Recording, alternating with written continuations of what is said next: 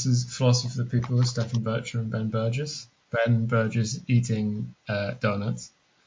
And today we're going to be talking about fundamental ontology. Um, I did find it very funny, Ben, in the article where mm-hmm. you, you highlighted various people being like, I can't believe you philosophers are saying electrons aren't real.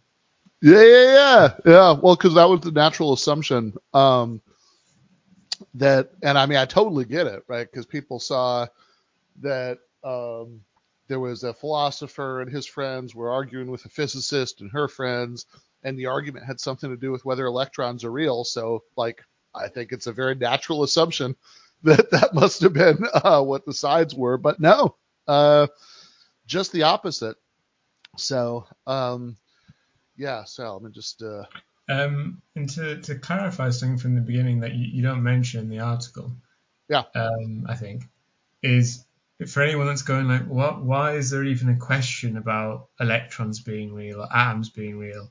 Can't yeah. we like look at them in microscopes? Oh, we cannot. Um, the the distinction here is between optical microscopes, which allow you to see really small things with an actual kind of visual magnifier, um, no, when I was reading to like really, really fine ones, I was like, I don't think any, the, like, I think at the far end, these aren't direct observations either. But anyway. Yeah, which, um, which is, which is uh, van Fraassen's position, by the way. But yeah, that, that's pretty extreme. Most, um, most people who are skeptics about unobservable entities consider like molecules and stuff to be observable, you know, no problem. Um, but, but to see atoms and stuff, we have to use electron microscopes which yeah. basically fire, which is funny because the electrons are the the, the matter of the day. Um, yeah. So in some sense, they have to be real um, because we fire them out of electron microscopes to see other atoms. But we fire electrons out of electron microscopes and they hit stuff, and then we kind of use a computer based on where they did hit and didn't hit stuff to kind of get an image of of things like atoms. Yeah. Um, I, now I do remember once as a graduate student arguing that we would consider that to be a form of direct observation if, uh, if like biologically we just you know had uh, electron microscopes you know built into our eye sockets. Right. Yeah. If, if, if, yeah yeah if we had uh, like you know this kind of uh, this idea of, of of like eye beams if we actually had eye beams if to, to see yeah yeah yeah yeah exactly. eye being a passive receiver. Yeah, I mean surely uh, I mean, there is an interesting question here about what counts as observation and what counts as like inference from observation that's uh, kind of becomes murkier the more you think about it. Um, like, I I feel. I mean, look, I know I, I can't know what it'd be like to be a bat, uh, you know, but um, but I also feel fairly confident that um, that bats with you know, sort of full fledged sentience and language and all that, uh, would consider what they did with sonar to uh, to be observation. Uh, yeah. So I don't know, uh, but the you know, but the the standard terms of the debate uh, are that uh, there are um, that there are unobservable that like stuff like protons and electrons are um, are unobservable entities that are like postulated by a physical theory. Um, and I just kind of, you know, take that as read in, yeah. uh, in, in this essay. I mean, as we've been talking about for the last couple of minutes, I think you could actually totally question that, right? But like, that's the, that's, that seems to be the premise everybody else working with. And, you know, and I, I, I, I'm not fighting with it here. Yeah. When I was reading stuff today, I was like, hmm, as it turns out, as it often is, things are more complicated than you might have expected. Yeah, yeah, no, no, no, fair enough. Um, which well, is a bit sad because if you think one thing is going to be really simple, it should be fundamental particles, which are actually very boring and straightforward. Yeah. Uh, every, electron is literally identically identical to every other electron, apart from its location in space and time. They have no scars. Which is also strange because famously uh, saying that an electron has a particular location. Anyway, whatever. It's it's all uh, you know. This is all stuff that you know you're gonna get a headache very quickly uh, if uh, you know you try to think about, which is in fact part of how some people end up being like realists. Right?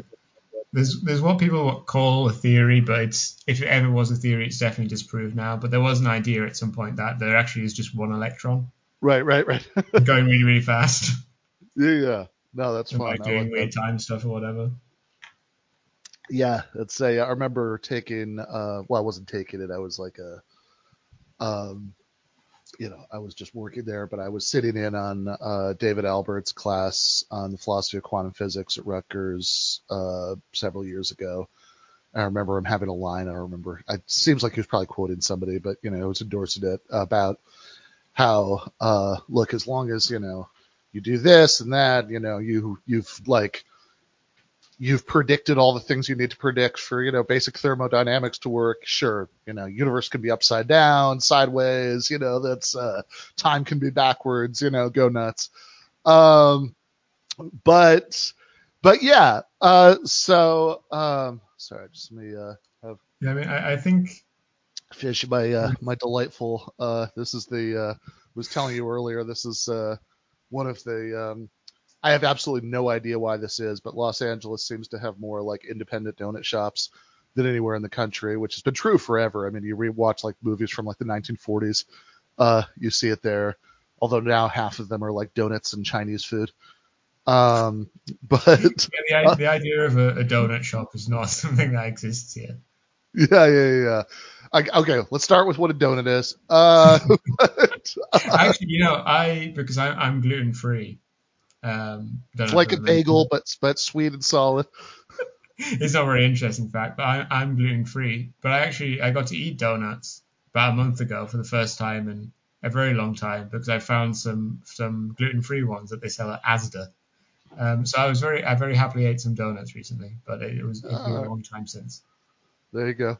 Uh, but I, I, think the thing with the kind of debate that kind yeah. of centers around this piece is that I think I think we'll have a very interesting debate, me and you. But I think the debate in question highlighted in the t- article is not that interesting because it, it seems that Hossenfelder committed to something that she doesn't really believe, or kind of half believes in some cases, but not believes in others. Yeah. And then kind of like slowly back down over the course of, course of a Twitter argument. Yeah, I mean, I, I think it. I think that like her positive views are the least interesting part of the debate. Um, but but I, I, do think there are a bunch of larger issues that are that are interesting, and also just all this is just very funny to me, honestly. So uh, so yeah, back it up a little bit. Uh, I I had never heard of this woman, right? I I heard of Sabine Hossenfelder uh, for the first time like um, in like October. Um, oh, right. Yeah. Like, um, like she just wasn't whatever. She just isn't on my radar. I mean, the things. I mean, look, the things I watch on YouTube are like uh, either um, either like political content, right? Political content I like, uh, political content that I hate, but I'm you know I have to like harvest to like clip it for my show. Uh, or like um, you know some dude who's you know who's doing like a breakdown of like which the best Halloween sequel was, right? Like that. Those right. are those are the things that I watch. I, I, I, don't watch any political content at all on YouTube. Yeah, good man. Uh, but uh, as self-undermining as that is for me to say, uh, you're uh, you know you're probably you know you're probably happier. Uh, but uh, in it, yeah, I saw somebody saw uh, Jammed in the chat says cat videos, but you know, I feel like I've got one perpetually going on here. I, I don't need YouTube for that. Live, live, live.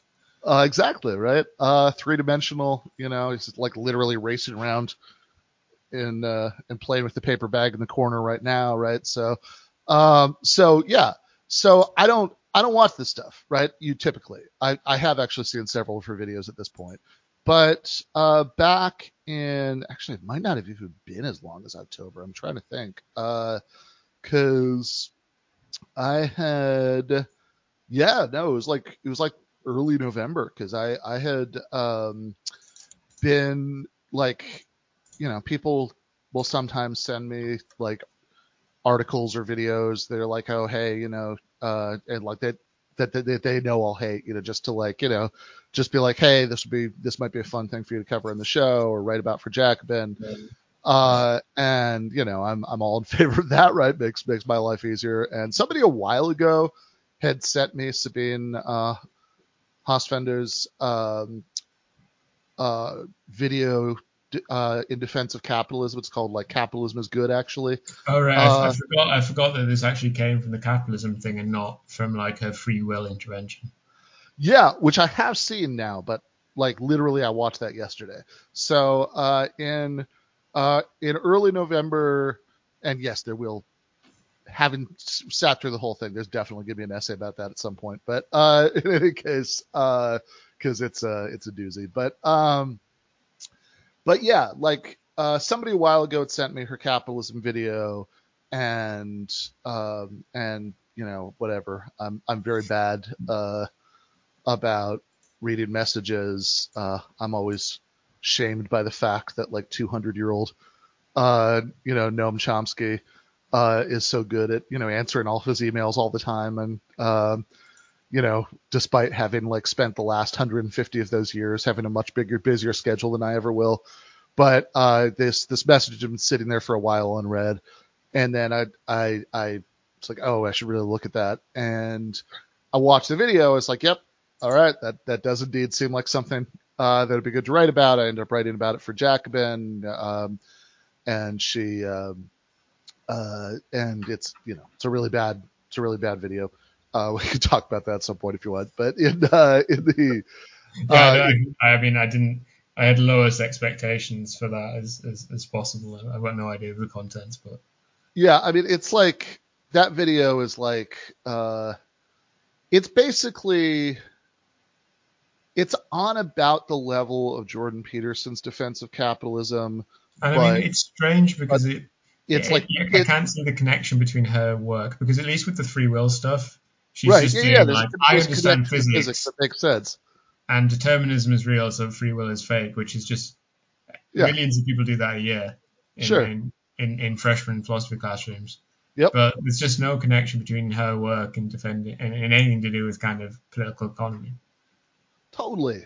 Um, yeah. So I I think the way that she got interested in it is because uh, one of the things she does talk about on her channel is climate science, mm. and so um, so I, I think the connection is like climate activists saying that like the problem right. with capitalism is no, like capitalism was, is actually big, good. There was a big history YouTuber who would defend the Red Army, a kind of like their performance in the Second World War. Yeah. So you got like a well, lot of couldn't defend anything about them. That would have to be it. But yeah, go on. so he got a lot of communist followers because most historians will not give them a fair shake. Sure. Um, and then it came out that he was like a massive like Randian. Sure. Who who believed that the Nazis were socialists and whatever. And this led to like a, a massive fraction of his, of his base. I'm just imagining something. The Hossenfelder was like, well, I've got oh, too many fucking commies in the comments, so yeah, I need to come yeah, out and put out a video.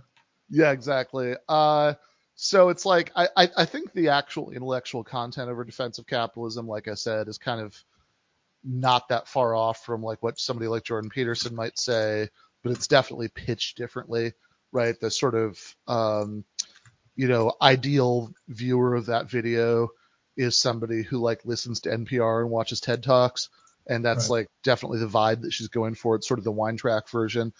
Uh, but again, the, the content is, is honestly pretty Peterson-esque.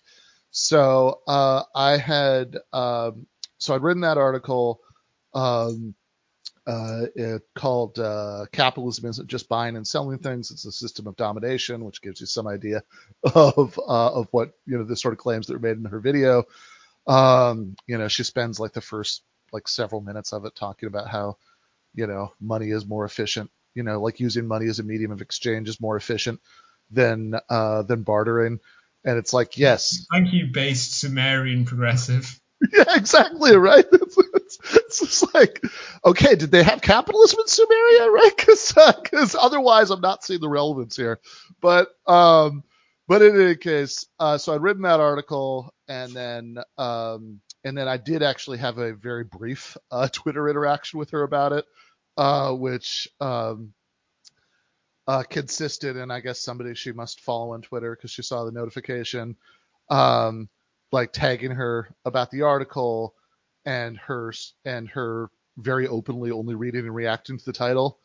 Uh, like it's a, and you know, this is not a long. I mean, it's a Jacobin article, right? Like they're never that long. Uh, that's yeah. Like, I mean, you, like you have to make several of them a week or whatever, so they can't be too long.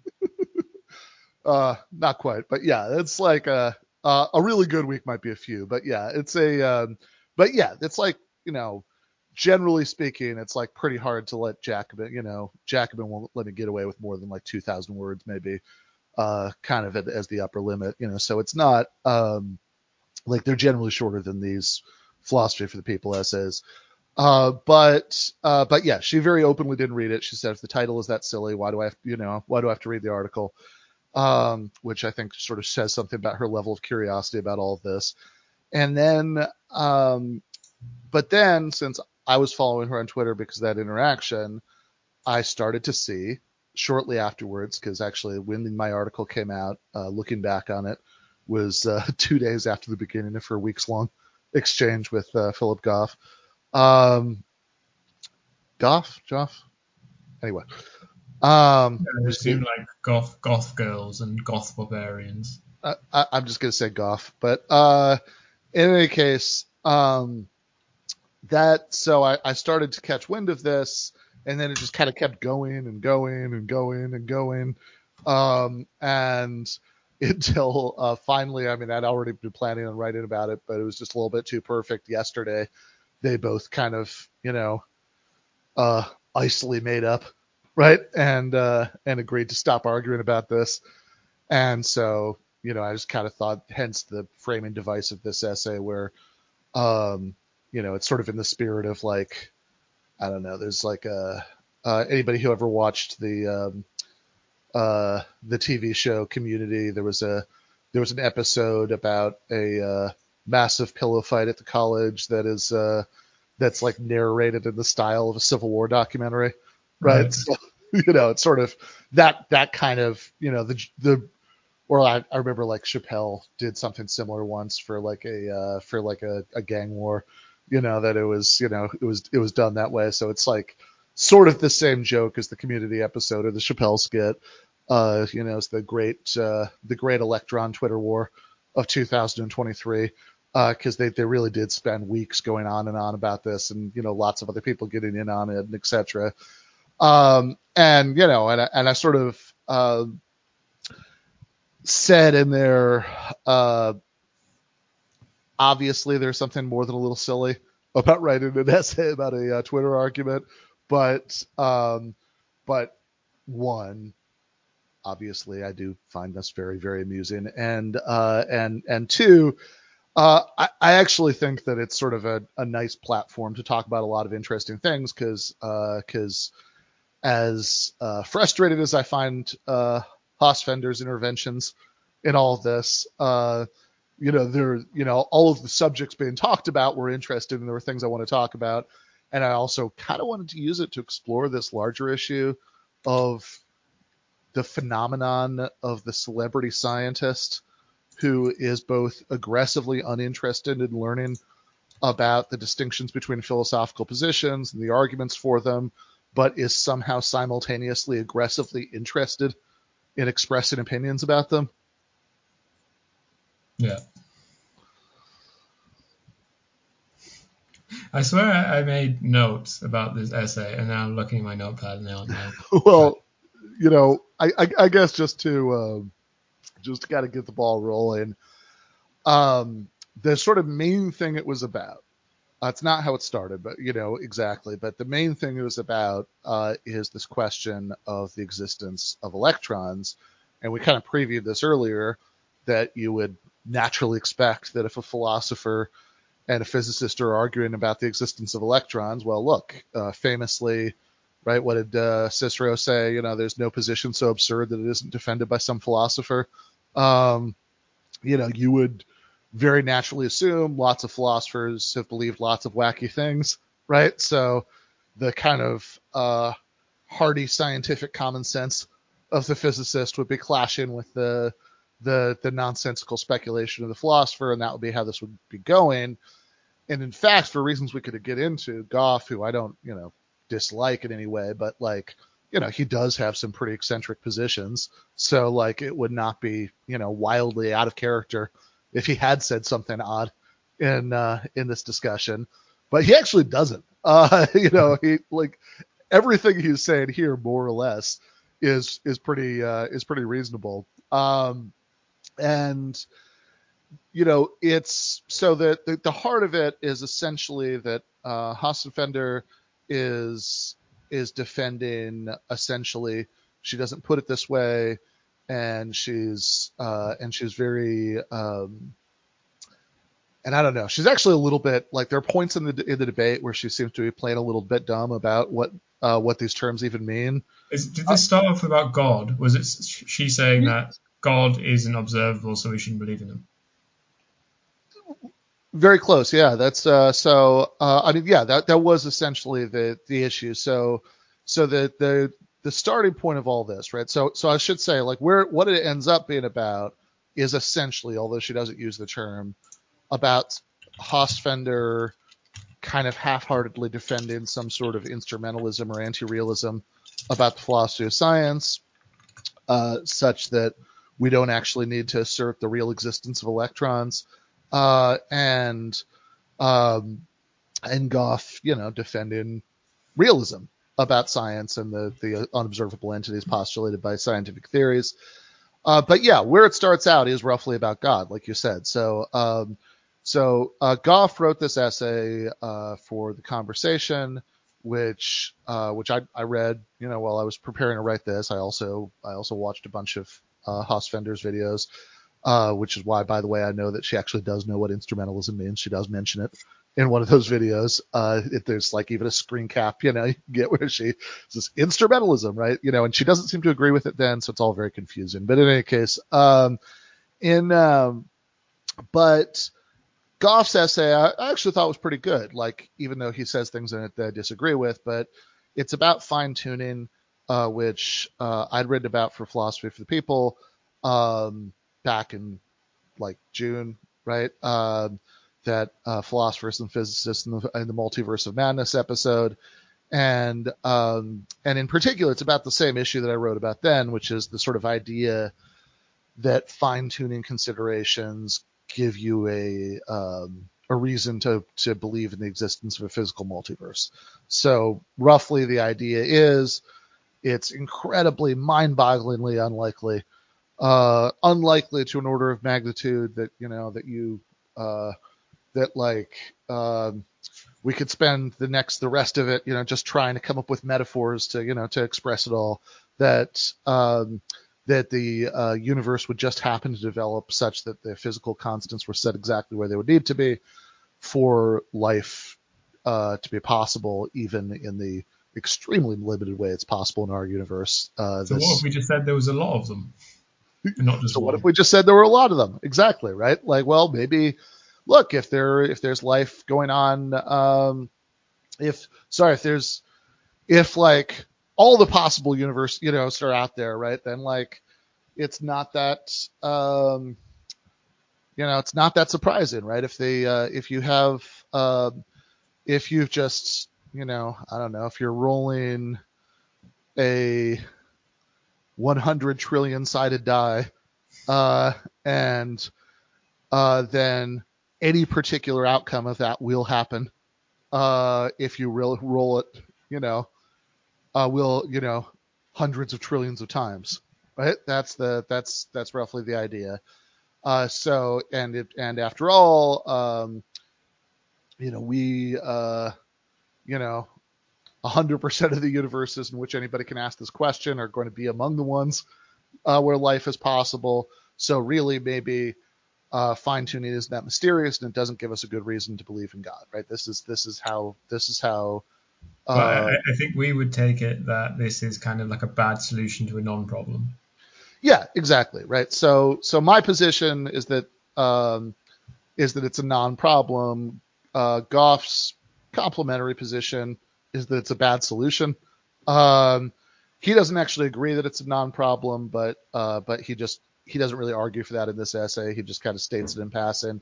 Uh, he has a book that's uh, a new book that I have not read that's to a large extent about this stuff. So I assume in there he argues against the non-problem view. But um, you know, my view, yeah, my view is that it's not really uh, that it's not really a, a problem. That um, oh, there you go, adding a cat video to the internet. Um, but um, but my view is it's not is it's not really a problem because um, you know if you like this in that weird little religion bit at the very end, end part of my debate with Charlie Kirk, this came up, and you know, and he, he said, "Hey, what about the fine what fine tuning? Doesn't this give you some reason to believe in God?" Uh, and and the argument I made there is like, well, look, if you uh, randomly, you know, I think a deck of 52 cards has been randomly shuffled, and I get the ace of spades, that doesn't give me a reason to think that it wasn't a random shuffle after all, because after and, all, and, all, and all, all of the results you could possibly get are equally unsurprising as each other. Exactly. Like if, you start, if, you started getting one of heart, oh, sorry, one of hearts doesn't exist, that would be very surprising. Yeah, so that would be surprising. If you got two of hearts, three of hearts, four of hearts, five of hearts, that's surprising. Or you know various other things. But getting any particular card is completely unsurprising. Yeah, exactly. And it doesn't matter it's, how it's, many cards there are. It's a single shuffle uh, you know, one card is picked, whatever one it is, there's going to be a one in 52 chance of that one. And yes, it's true that there's a one in 52 chance on the hypothesis that's a random shuffle, and a 52 out of 52 chance if there was cheating to guarantee that you would get that card. But that in itself doesn't really give us a reason to think that there was cheating to make sure that you got that card. Uh, and in the uh, uh, in um, so, um, and and my point would be, well, look, I don't see why it makes a difference in principle to the structure of the point, whether the card has 52 deck has 52 cards or 52 billion cards or 52 trillion cards or 52 times some number that we just can't even conceive of because there's so many zeros after it and you know we'd have to do some mathematically complicated notation to you know to say what we have in mind it seems to me that the structure of the point is the same regardless. I, I understand that a lot of smart people seem to have thought about it a lot, disagree with me about that, but I've never quite been able to tell why. Uh, that's my position. Um, Goff, uh, Goff's position is, you know, he does actually take the problem seriously. He does, you know, he is sort of on the side of the theist in the sense of thinking it's a real problem, or the multiverse person for that matter. Uh, but he uh, he doesn't think that the multiverse is a good solution to it.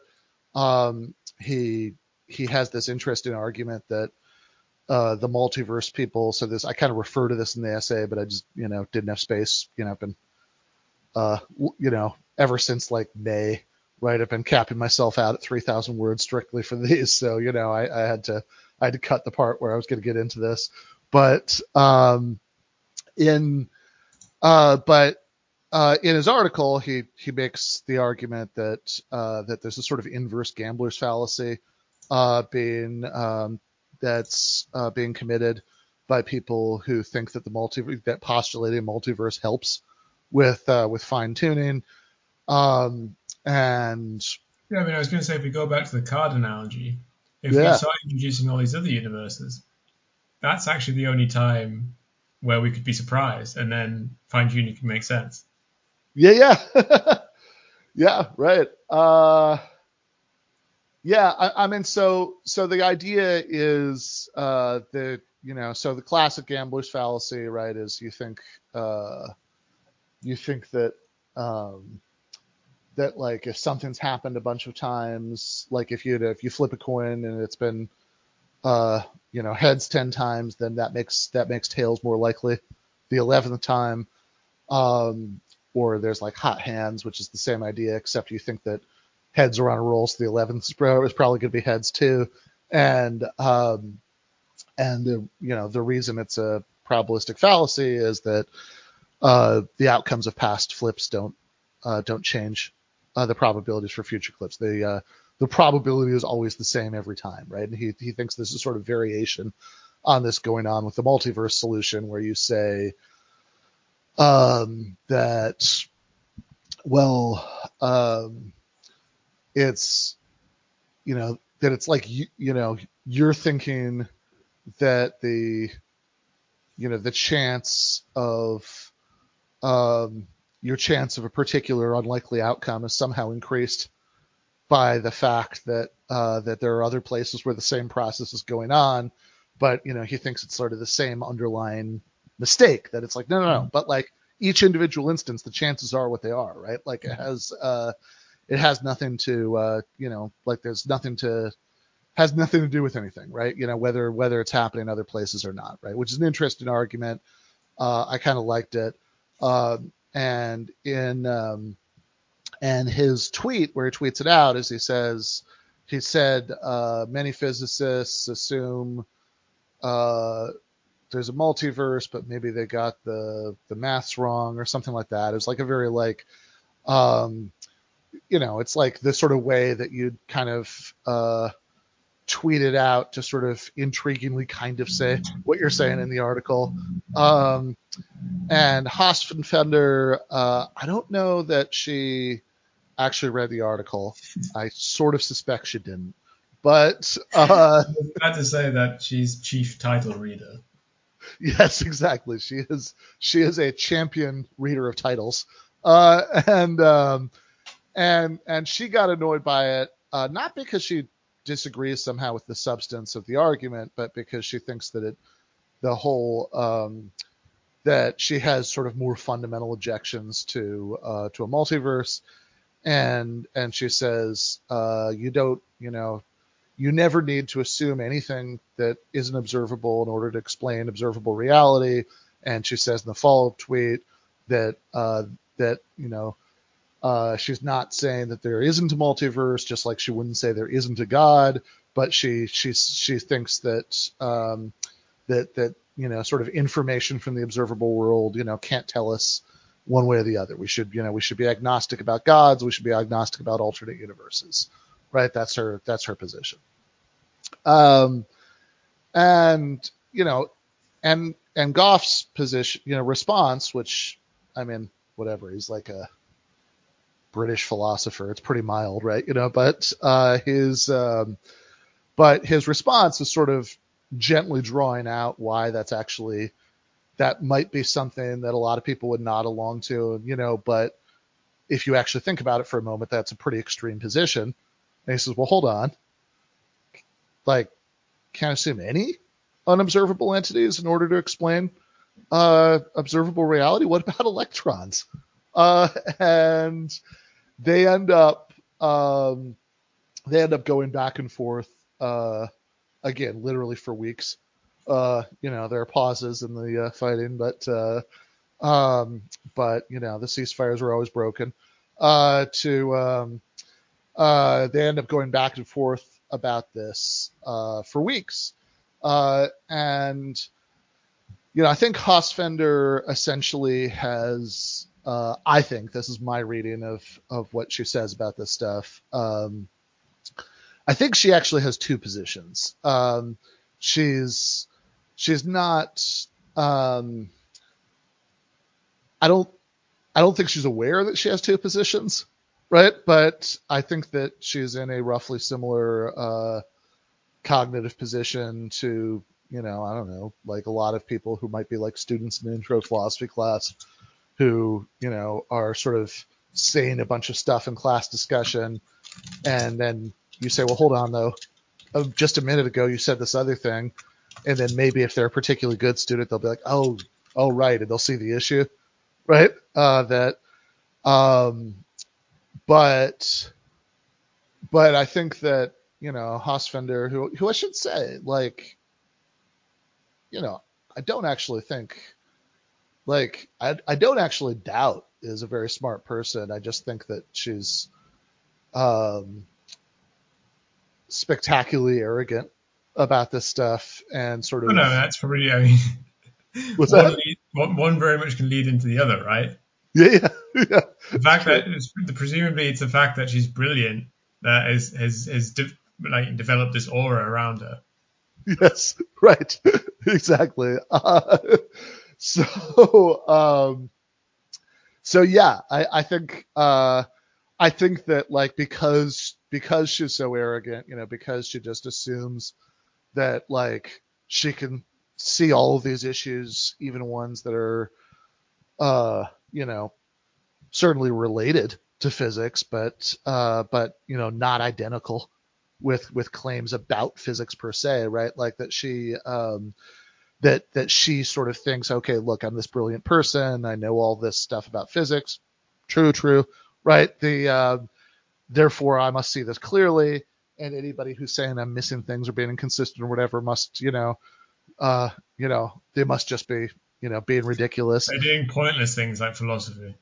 yeah, exactly. Uh, so so so I think yeah, in practice, I do think she she has uh, I do think she has different two different positions on this. But the first one, the one she starts with, um, in response to to Goff saying, "Well, well, hold up, what about electrons?" is to defend her um, defend her view about gods and parallel universes by saying, uh, essentially, we should also be agnostic about electrons, right? Uh, that um, that uh, essentially what again, like I said earlier, what she's defending is kind of instrumentalism about the philosophy of science that we have uh, that um, that uh, well we shouldn't really care whether um, you know a physical theory that references all kinds of unobservable entities is strictly true, only that it's useful, um, and uh, and in fact it's the the latter doesn't give us any particular reason to uh, to believe the former. Um, and there's like a raging debate about this, uh, or I don't know how raging it is, you know, right this second. You know, I, I, I can't speak to that one way or the other, but you know, certainly there has been, right, a uh, a raging debate about this. Um, that um, you know, if you go back and like, uh, you know, certainly decades ago when I was taking classes about this, you know, you'd read all these arguments that people made, uh, like. Um, you know, one of the really intuitively obvious reasons to think that these two issues are connected. Uh, you know, that the usefulness of physical theory and the, the actual truth of physical theory are connected is uh, that it, it would be one hell of a coincidence otherwise. Um, like, you know, like, like what's the, you know, you sort of need an explanation of the usefulness. And, um, and so there's, there's like what's called like the no miracles argument, which is essentially it would be this absolute miracle of a coincidence if if it just happened to be the case. I mean, but, is, but isn't the idea that they're you know they're a good approximation of something, but being a good approximation of something doesn't make you real? Yeah, well, that's the. Like if, if I see up on a hill something which I think is a rabbit, uh-huh. but is actually a hare. For 99% of things, my postulate about it being a rabbit you know, get, gets me anywhere I want, like in predicting its behavior, predicting, you know, roughly how it would taste, even, you know, if I engage in certain actions. But still in the fact that the, it's still in the end not a rabbit. Uh, you know, I think I'm just learning something new today. Um, I, I kind of thought that that was just some weird old-fashioned British word for rabbit. What's uh, what's the difference? Hares are like big and scary, and rabbits are little little cute things. I don't know if they're part of the same genus. I mean, they're presumably part of the same genus eventually, but no, they're different. yeah, that would be a disastrous philosophical argument if actually the, the difference is semantic. But no, hares and rabbits are, are concretely different things, but something sure. which can be confused for each other at a far distance. Yeah, yeah, yeah. Uh, yeah, maybe, right? Um, so there is. Yeah, so. Um, so so uh, I mean, the more you kind of dig into this, there are some shades of gray between sort of straightforward uh, scientific realism and straightforward scientific anti-realism. Um, you know, I mean, because in some ways, I mean, we were talking about philosophy of religion earlier, right? So I'm, I'm thinking about like, you know, the position that David Hume takes in the dialogues concerning natural religion, or at least his generally understood to be taken, uh, which is um, whatever you want to call it. It's certainly not atheism, but like it sort of feels very close to it in a way, right? Which is um, okay, something or other must have uh, created the universe, but I don't know. Right? You know, that's uh, like like in other words, he's sort of us vaguely assuming that some sort of force outside of you know the physical universe uh, is responsible for bringing it into being. He kind of grants the theist that much, but then kind of stops there, right? Because it's like I, I I just don't know where you people think you're getting all this information about it that you know um, like even like a sort of enlightenment deist would claim to have uh, that um, you know we're talking about one being a being that's perfectly rational et cetera et cetera so how, how on earth would you know that? Right? So uh, okay that's useful. That's good. Uh, they're really big all right that's great. Yeah now new new information about the world. Um uh yeah. Because, because you you seemed in the article, you know, to quite strongly come down on the side of electrons and quite yeah. strongly come down yeah. against no, no, no. any I, kind I, of instrumentalism. So I was quite curious about this. Yeah. Um. My instinct has always been to say, like, for God's sake, if physics postulates electrons, there are electrons. Uh, we don't need to have a philosophical argument about this. What are you people talking about? That's been my classical instinct. I'm actually, I was actually trying to suppress that in you, the essay. You, you uncurious, uncurious scientist. uh, that's, um, but, uh, well, okay, to, to bring but, up but, the, uh, the classic. Is, but there are two, but there, there is a distinction I want to make here, right? So, in other words, like, look, yes, I do, I do I do think there are electrons. I am I am broadly sympathetic to the idea that um, you should believe our best confirmed current physical theories until we get better ones, um, if and when we get better ones. Uh, but uh, so so yes, I'm I'm yes on electrons. That's that's my that's my view. But I I do think that there are sort of a range of more and less plausible uh, ways of denying that, right? So, um, like using the rabbit hare uh, analogy, uh, there is, you know, you it seems like you could, um, if your if your position is we have basically no idea, no way of like drawing any kind of conclusions about what's going on in the microphysical world because we can't, you know, we can theory, you know, because we can't, you know, independently verify our theories, we can't check to see if we got it right. Therefore, we should just kind of throw up our hands about the whole thing, right? If that's the sort of anti-realism that you have in mind, uh, I find that extremely implausible. If you, um, if on the other hand you say, well, there must be something like electrons, right? And if we sort of you know, kind of say electrons because we did need to get on with the business of science, but like, um, but like it is on a hill and like I, I can't see it great. It's possible that it's a hare, right? Like, uh, then, um, then I think that's, you know, I mean that maybe you could sell me on. Like I have a like I, I'm like I'm less I'm less unsympathetic to that certainly than I am to than I am to just saying um, you know, it's all a big mystery. Like, you know, we don't, because, we don't really instance, know. You know, electrons were meant to be fundamental particles, right? Yeah. But they're actually made of quarks.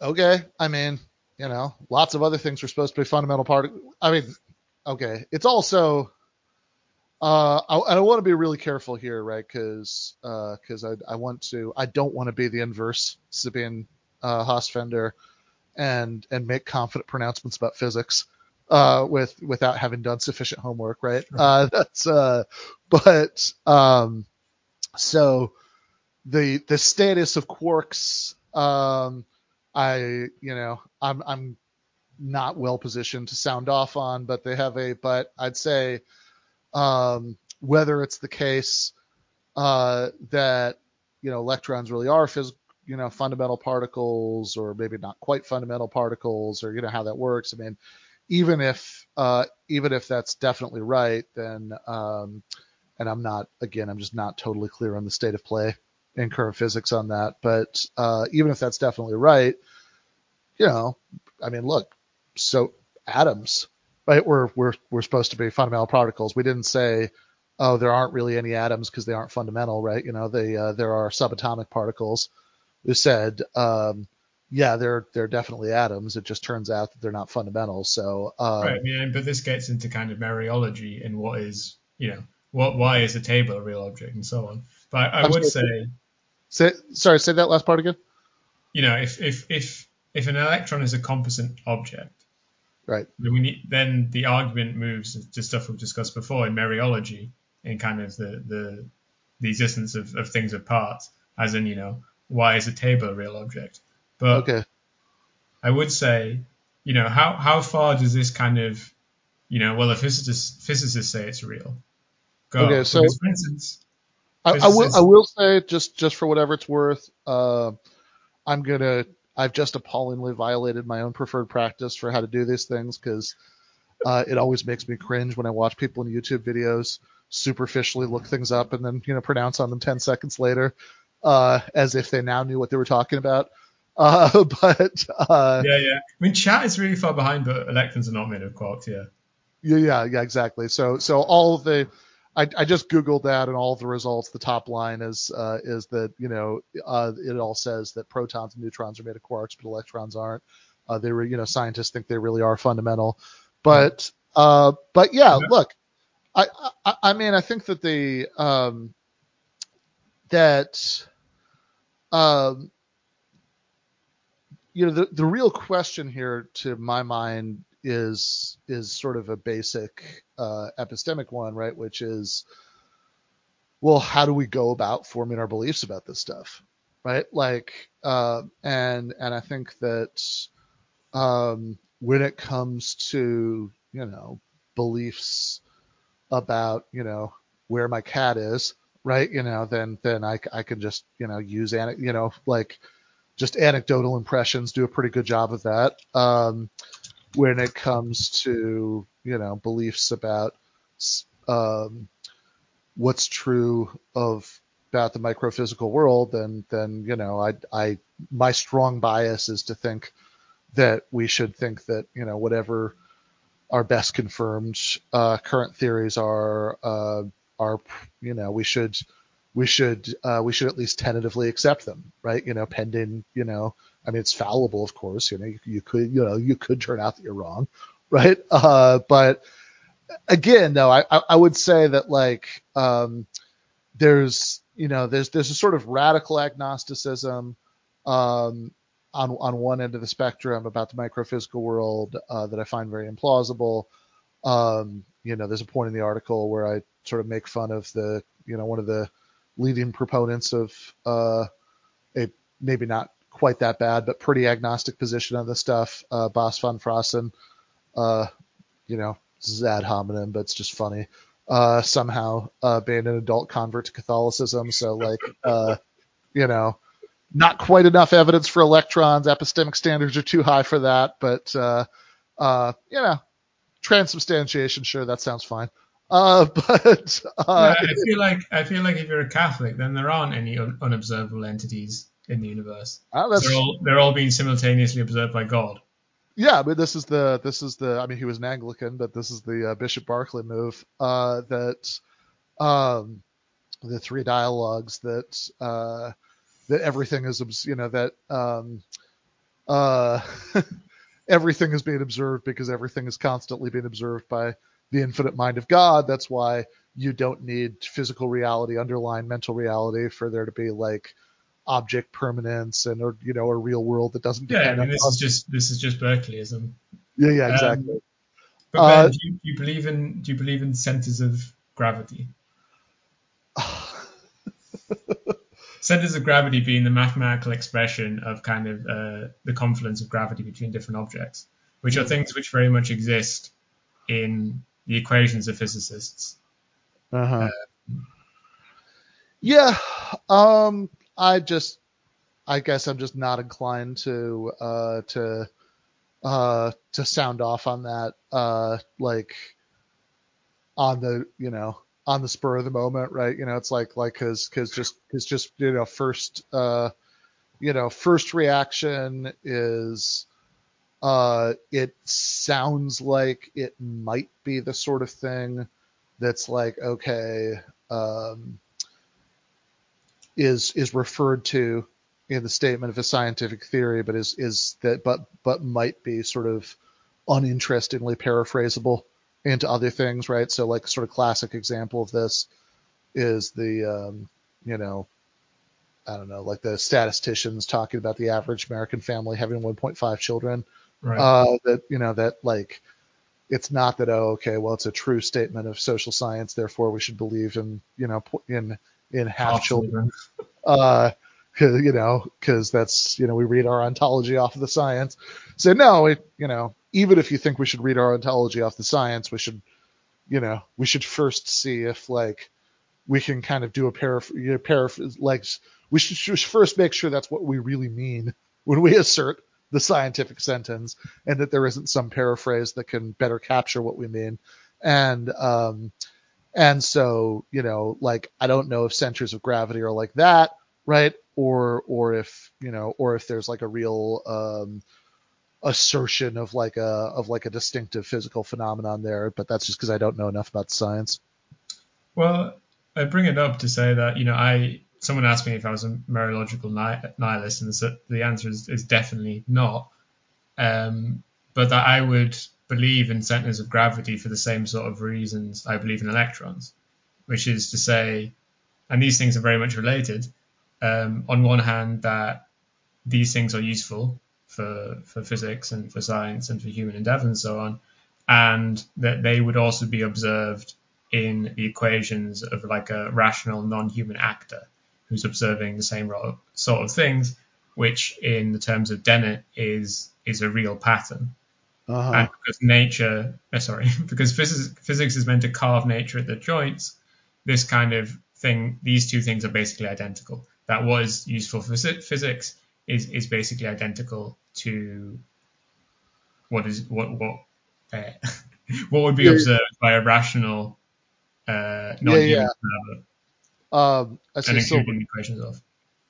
Silver Harlow in chat says uh, King Solomon visits a lot of households to make that statistic true, which uh, is good enough. It deserves to be read. But uh, yeah, I think. Uh, uh, well, first of all, I'm glad to hear you're not a mereological nihilist. Uh, I would also, I don't know if this actually carries any argumentative force, but it is just kind of funny to note that I am a near mereological mereological nihilist would be, you know, a uh, incoherent statement, right? That uh, like, uh, um, but um, and in fact, this spoilers could be very close to something, the sort of argument that uh, Sabine Hossenfelder makes in some context. Uh, it's like, oh, what are you saying that the the you know that like a bunch of fundamental physical particles are mereological nihilists? Um, but uh, mereological nihilist is someone who doesn't believe in composite arguments for people saying they are regarded in the chat. uh, yeah, that's also, you know, yeah, mereological. Yeah, that's uh, and then mereological nihilism better not be decomposable into more basic claims, or else the mereological nihilist can believe it. Uh, it'd be yeah, j- um, just to catch anybody up who isn't familiar with this terminology, right? Mereology is the uh, branch of metaphysics where we're interested in parts and wholes, and um, and mereological nihilism is the logically possible, just barely position that um, that um, that there there are no composite wholes, that there are no cases where parts come together to make to make larger wholes. Um, and then the opposite of that, which actually does have plenty of defenders because philosophers sometimes think strange things, as we discussed earlier, Cicero and all that, uh, is mereological universalism, which says that uh, all parts come together to make wholes. It's just that we're only interested in some of them. So like there is a, you know, there is like an object that is constituted, uh, especially because most mereological uh, universalists are all also four dimensionalists about time. So there is an object that's constituted by this coffee cup and Julius Caesar's left hand uh, and uh, and the uh, you know the the right pinky toe of my future great great grandchild. Uh, I, I was just going to do objects which exist on like the left half and the right half of the stream, which are obviously yeah. separated by like twelve thousand kilometers or whatever. Yeah, yeah, yeah, yeah. Right. That there is like that there is this like Voltron entity of me and you uh, that exists. And the cat. It's just yeah, the cat. Yeah, it's just not. It's just not. It just does not doesn't have interesting properties because it's just uh, it just consists of part of it doing Stefan things and part of it doing Ben things and part of it doing Ash. That's the name of the cat, Ash things. Um, but the, the other the other answer is to say that exactly because it's not interesting and wouldn't be observed by anyone apart from a, a philosopher making a weird example uh, means that it isn't real. Yeah, right. So this is this takes us back to the Dennett and all that. So they have so um so yeah, like presumably like any remotely plausible answer is going to be somewhere in between those two, right? That there there there must be, you know, like because it it seems to um, like uh, Quine has this classic essay from the 1940s called "On What There Is," where he starts out by saying, you know, that uh, the basic question of ontology is what is there, and the answer is everything, which in a sense is true, right? That's like if something doesn't exist, it's there is no thing there to be part of everything. But um, but like also really it's like which composite, you know, which parts come together to make wholes, right? Like it really seems like the right answer intuitively is some of them. Right? Like not not none of them or all of them, right? Like surely surely some of them. Uh so so yeah, look, I, I think that um I think that to the extent that uh you're you know, to the extent that you're willing to grant that physics gives us a pretty good reason to uh, to think that electrons and protons and such exist, or at least that something very much like what we think those are must exist. Uh, like there's a range of positions, but to the extent that you're closer to that range, I'm going to be more sympathetic uh, to to uh, to what you're saying, right? Uh, that's the that's the bias that that I have here. Uh, but what I find interesting is, you know, but I also, again, this is another sense in which I would not want to be the inverse Sabine Hossenfelder, right? You know, that, that I, I'm not to like, uh, you know, I'm, I'm admitting my bias. I'm not purporting to make an argument here, right? Like, uh, really, I mean, except in a really rudimentary way in this discussion, right? Like uh, that. Um, I you know I think you know I think that there is like a vast literature on this, and and uh, and you you should probably to the extent that you're going to very confidently sound off on it, right? You know, you probably should take some interest in figuring out what you know people in that literature say. Um, and uh, because Hossenfelder kind of aggressively doesn't take an interest in that, um, then w- I think in practice she ends up having a couple of positions because in getting ready to write this essay, um, I did watch several for videos and uh, and one thing that I noticed and that other people in the in the uh, the Twitter discussion, you know, the Great Electron War, noticed is that in other contexts, she really seems to believe that there are electrons. Like, um, she, you know, this kind of uh, half-baked instrumentalism about philosophy of science. That's like, like well, if someone argued that climate change isn't real because electrons aren't. yeah, I mean, she uh, she says like, she, yeah, right. I mean, she she does like, you know, like she doesn't seem to think that like it's a big mystery what's going on in the microphysical world. We should just be totally agnostic about that. All we can really say is that there must be something or other about that that you know that makes uh, that structurally lines up enough you know, with the posits of our theories to, you know, to make these theories predictively useful, which is the only virtue we should really care about, right? Like this is this sort of half baked, what I was just calling her half baked instrumentalism in the discussion with Goff. Like in all sorts of other contexts, she definitely seems to think there are electrons. Uh, like it, like I just watched her, um, truly awful video. Uh, I don't believe in free will. Here's why.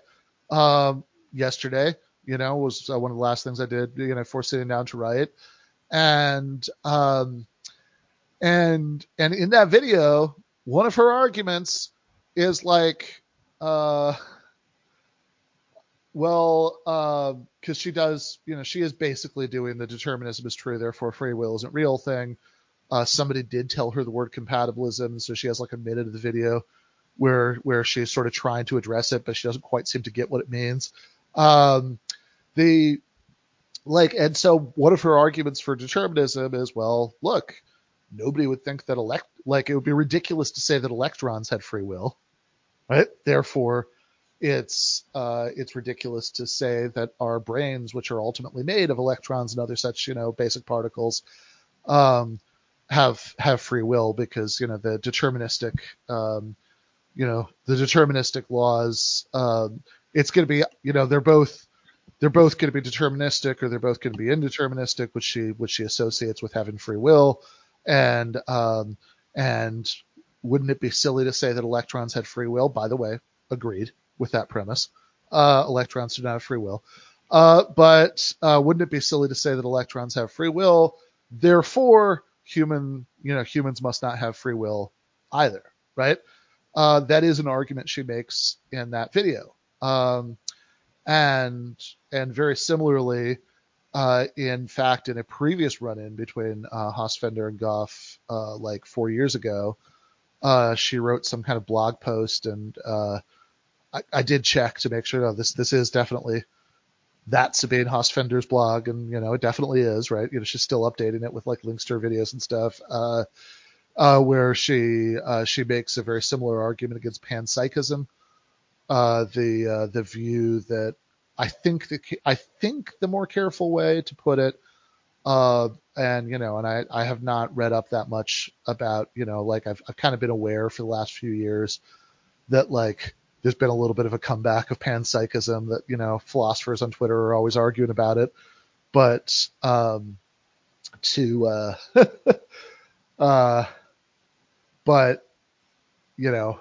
this is again while I'm laying my biases on the table a view that I have I have I have uh, I have trouble um, like I have trouble getting past the fact that it seems obviously false, but uh, in any case, um, the uh, but uh, I think the more careful way to put what panpsychists are probably trying to say is there's some sense in which consciousness is itself a fundamental feature of uh, all physical reality. Um, and this sort of uh, evocative and unsympathetic gloss on it is like everything has a mind or everything thinks or something like that. Uh, and I, I, do think the difference between those is going to matter and that you know, and and that the panpsychists aren't necessarily going to actually be saying the second thing, but uh, definitely takes them to saying the second thing, and so uh, in her article, she's like, everything thinks that's not true. Electrons don't think, uh, and everyone loves electrons. Yeah. So, um, so why, we, why, why isn't this article about the up quark or the strange quark? I don't know. I don't know. I was say maybe maybe quarks. Uh, maybe it's you know just a few. Maybe we just need a few more decades for quarks to filter down to the popular consciousness to the point where you know people are going to use them as examples as much as they use electrons. Uh, but um, but, but the, the, the, names of the quarks show why physicists should not be allowed to name anything. They're called up, down, top, bottom, which is oh that's that's bad by itself. That they're up, down, and top, bottom. That's a disaster. But then two of them are called Charm and Strange, but there's nothing strange about the one that's called Strange compared to all the other ones, anyway. So, like a good half of those are just physicists making dirty jokes, right? I don't think so. I've heard the reasons before, and they're like they're they're just they're a bit silly. Yeah, fair enough. Um, yeah, um, Alternative names for the bottom and top quarks are Beauty and Truth. No comment. Disaster. All right. Uh, Yeah, that's uh you want me to take these entities seriously, you're gonna have to do better than that. Um you don't just want to like induce a million mystics. You shouldn't call them things like beauty yeah, and truth. My God, yeah. This is my strange particle. All right. Uh good lord. Yeah, so so I think that um on it certainly seems to be the case, in fact, rather routinely, that Hossenfelder derives larger conclusions about the nature of reality from claims made by theoretical physics. Right? In fact, this seems to be like a decently large part of her outcome, output.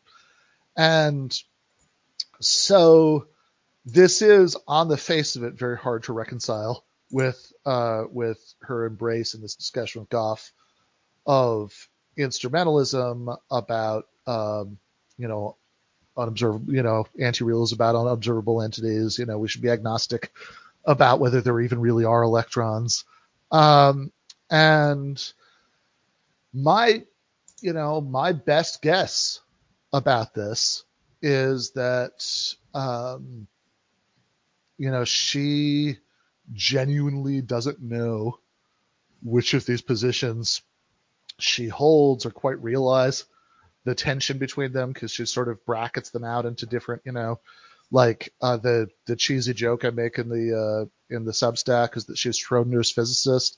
You know, she's in uh, she's in like a superposition state between believing one of these and believing the other one until the sort of flow of the argument, you know, brings out, you know, resolves it into one or the other position. And in fact, somebody kick the the hornet's nest and ask her if gravity wells Sorry, not gravity wells. Center, centers of gravity. Centers of gravity. Yeah, yeah. Uh, well, you know. gravity wells too, I guess, because that's kind of slightly further up on the on the mm-hmm. realness scale. sure. Uh, yeah. So, yeah, and I, I definitely get what you mean, but it's also like there's there's something that definitely chafes about the idea that there's a scale of realness uh, Do you know what the example Dennett gives uh, uh, for the thing that isn't real as the companion yeah. to, to centers of gravity? It's it's the center of all of his socks. It's obviously like a, you can make like a mathematical expression of like the, the, the single center point around which like you could draw a sphere of Holler's yeah. socks as you can draw draw a circle yeah. around kind of a, a, center of gravity with a center point. Okay. But he thinks you shouldn't believe in that because it's not good for anything, and no one else would observe it unless, you know, unless yeah, yeah. you demanded that you that you do so. yeah, yeah. Um, yeah, I'm not entirely sure what I think about that. I mean, I, th- I think like there's no there's no center of all your socks is probably a good move. Uh, but uh, but yeah, that's that's interesting. Uh, so you know, the, game, the, the game of life. Yeah. The the the thing with gliders and flyers. And yeah, yeah. He, he uses that throughout the the essay. That's a very identity example. Yeah, yeah, it is. He starts going into absolutely ridiculous examples. It's a good it's a good essay. Nice. The real patterns essay. Nice. Um yeah, so I guess the um, uh, by the end of of the discussion, again, I think without quite realizing it, um, has slipped into her other position, which is that electrons do exist. Very important for proving philosophers wrong. Yeah, exactly, right? There are all kinds of things she wants to prove philosophers wrong about, and she cannot resist the temptation to use electrons to do so. The assumption that, you know, I mean, like, again, makes sense, right? She wants to use what she knows as a theoretical physicist to prove philosophers wrong. It's really hard to do that if you don't think that theoretical physics is true. Uh, so that's, you know, so, so yes, she, she constantly gives into this temptation and, I think she doesn't quite realize how much it's in conflict with this sort of um, half-baked instrumentalism. But, and in fact, by the end of the essay, she's sort of because she's in kind of dismissive Twitter reply mode, right? Where you know you're just like, oh, this person's just confused. I'm gonna I'm gonna set you straight, and that's all I'm doing here. Um, she has sort of by the end of the discussion, she's sort of reverted to. Um, she's kind of retroactively rewritten the issue that they were talking about in her head uh, to well, okay, physics doesn't assume electrons; it demonstrates electrons, right, which is uh, very silly. Yes, it's it's it's uh, this is this is the opposite of what she started out saying. I mean, this is yeah. I mean, uh, it was so silly. I, I, was I wasn't I didn't even want to say it to make fun of her. Like I just wanted to like no no no. It's, not mention it. It's it's uh it's it's silly. I mean, it's like I've I've I don't know.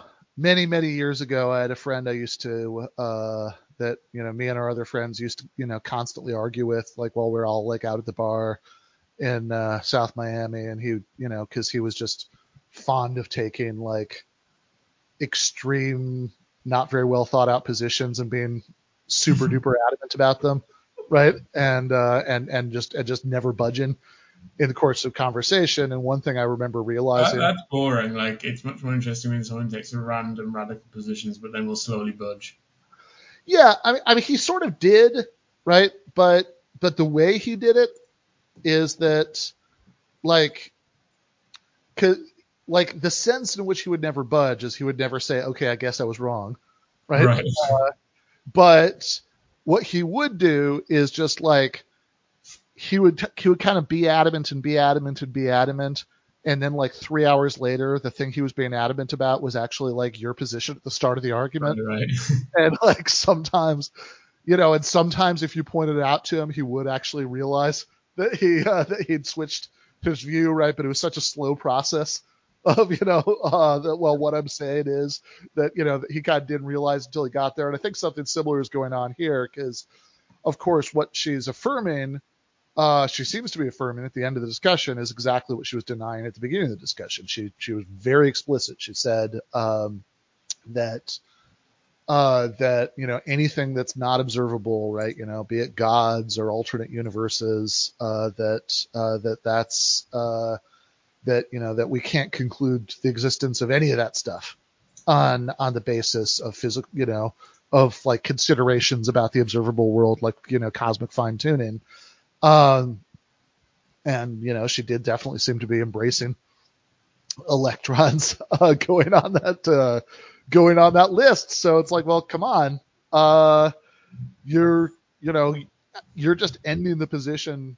You know, you're just ending the conversation, taking Goff's uh, position, and um, again, I, I I, find the whole thing. I mean, obviously your mileage may vary. I find the whole interaction fascinating, like, because uh, uh, it's I mean, even just the stuff well, like it is it is interesting in that it's like a million other arguments on Twitter, but oh. all the people involved are like massively like yeah. people, very famous, etc.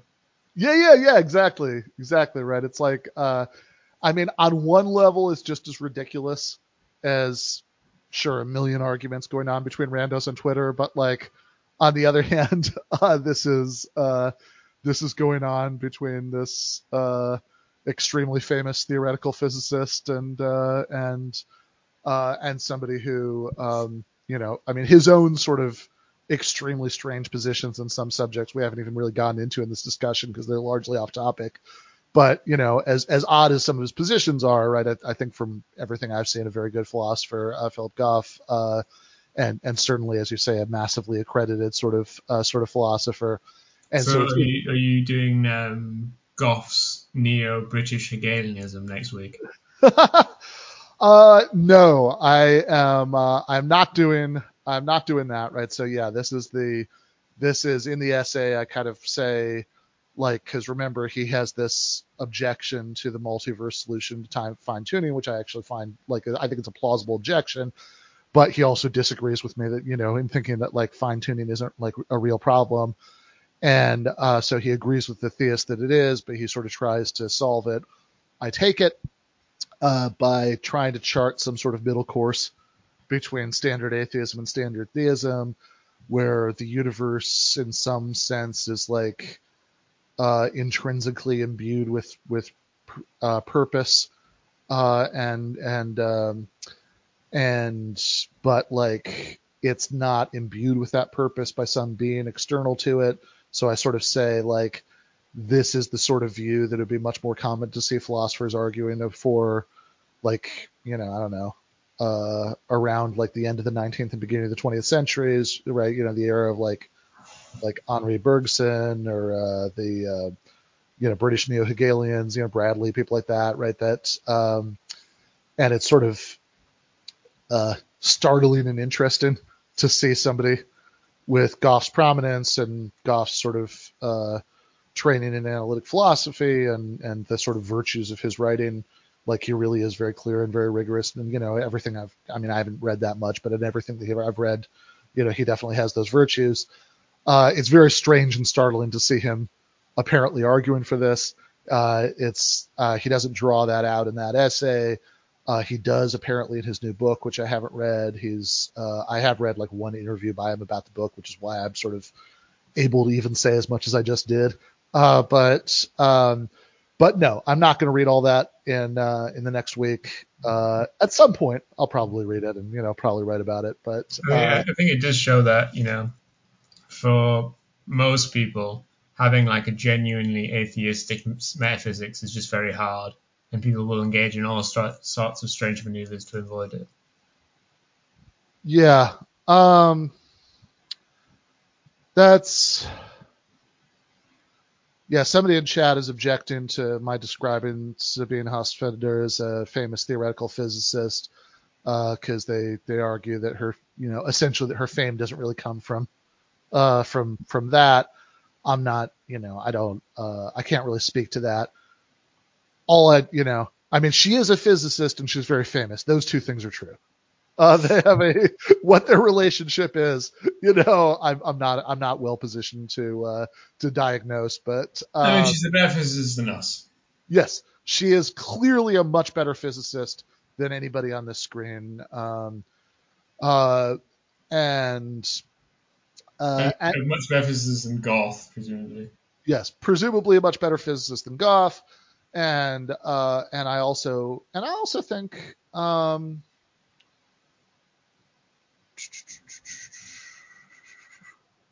uh, yeah, somebody was saying in the chat they were list, they were listing at 1.5 speed, and uh, they, meaning us, were talking about how skeptical they are of subatomic particles. Slow down, maybe, and pay more attention.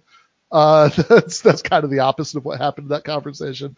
But uh, in any case, um, that's um, but but yeah, look, I mean, she is a physicist, uh, and uh, so yes, she knows more about physic- physicists than you or I or Goff or you know, presumably the overwhelming majority of people watching. Uh, like clearly that much at least is true. It's also true, and I will say, I mean, you know, having watched a smattering of her videos at this point, I actually do think she is really good at sort of breaking down concepts from theoretical physics and uh, explaining them to laymen. Obviously, that's my judgment as a layman, but like, you know, uh, but you know, from what I could tell, I mean, she definitely does have that skill, and and I even think that to the extent that that's kind of what she sticks to doing, I I even think that's a useful service. That's good. You should do that.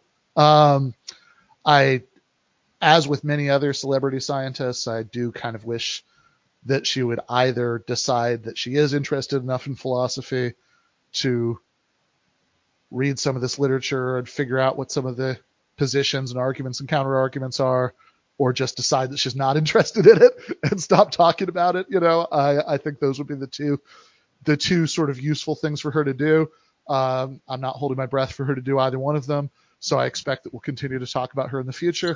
but uh, in, uh, in, any case, uh, for uh, for next week, uh, was actually going to uh, write about some stuff that came up in a book that I have read because I interviewed the author about it. We had to do a pre-record because of the Los Angeles to Ljubljana time difference, and we're going to play on Monday's show. Freedom, a disease without cure uh, by um, you know my uh, my favorite Slovenian person. So uh, this is um, Uh, so uh, so yeah, that's that's gonna be uh, that's gonna be coming up next week, and then uh, yeah, I'm gonna try to take a break uh, from YouTubery in general uh, for a few weeks over the holidays. Uh, oh yeah, it's uh, Christmas. what's that?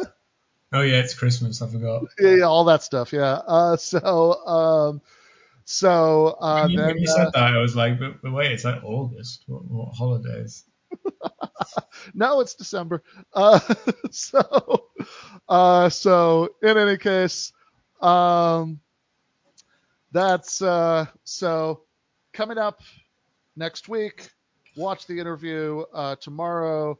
Uh, we uh, we actually do. Um, you know, there's a lot of ground covered, but we actually do get into a little bit of a friendly debate about some of the uh, free will and physics stuff that comes up here.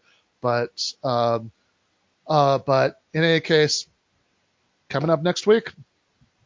Zizek stuff, so I will get to see the number go very high, which makes me happy. Bye, everyone. Bye.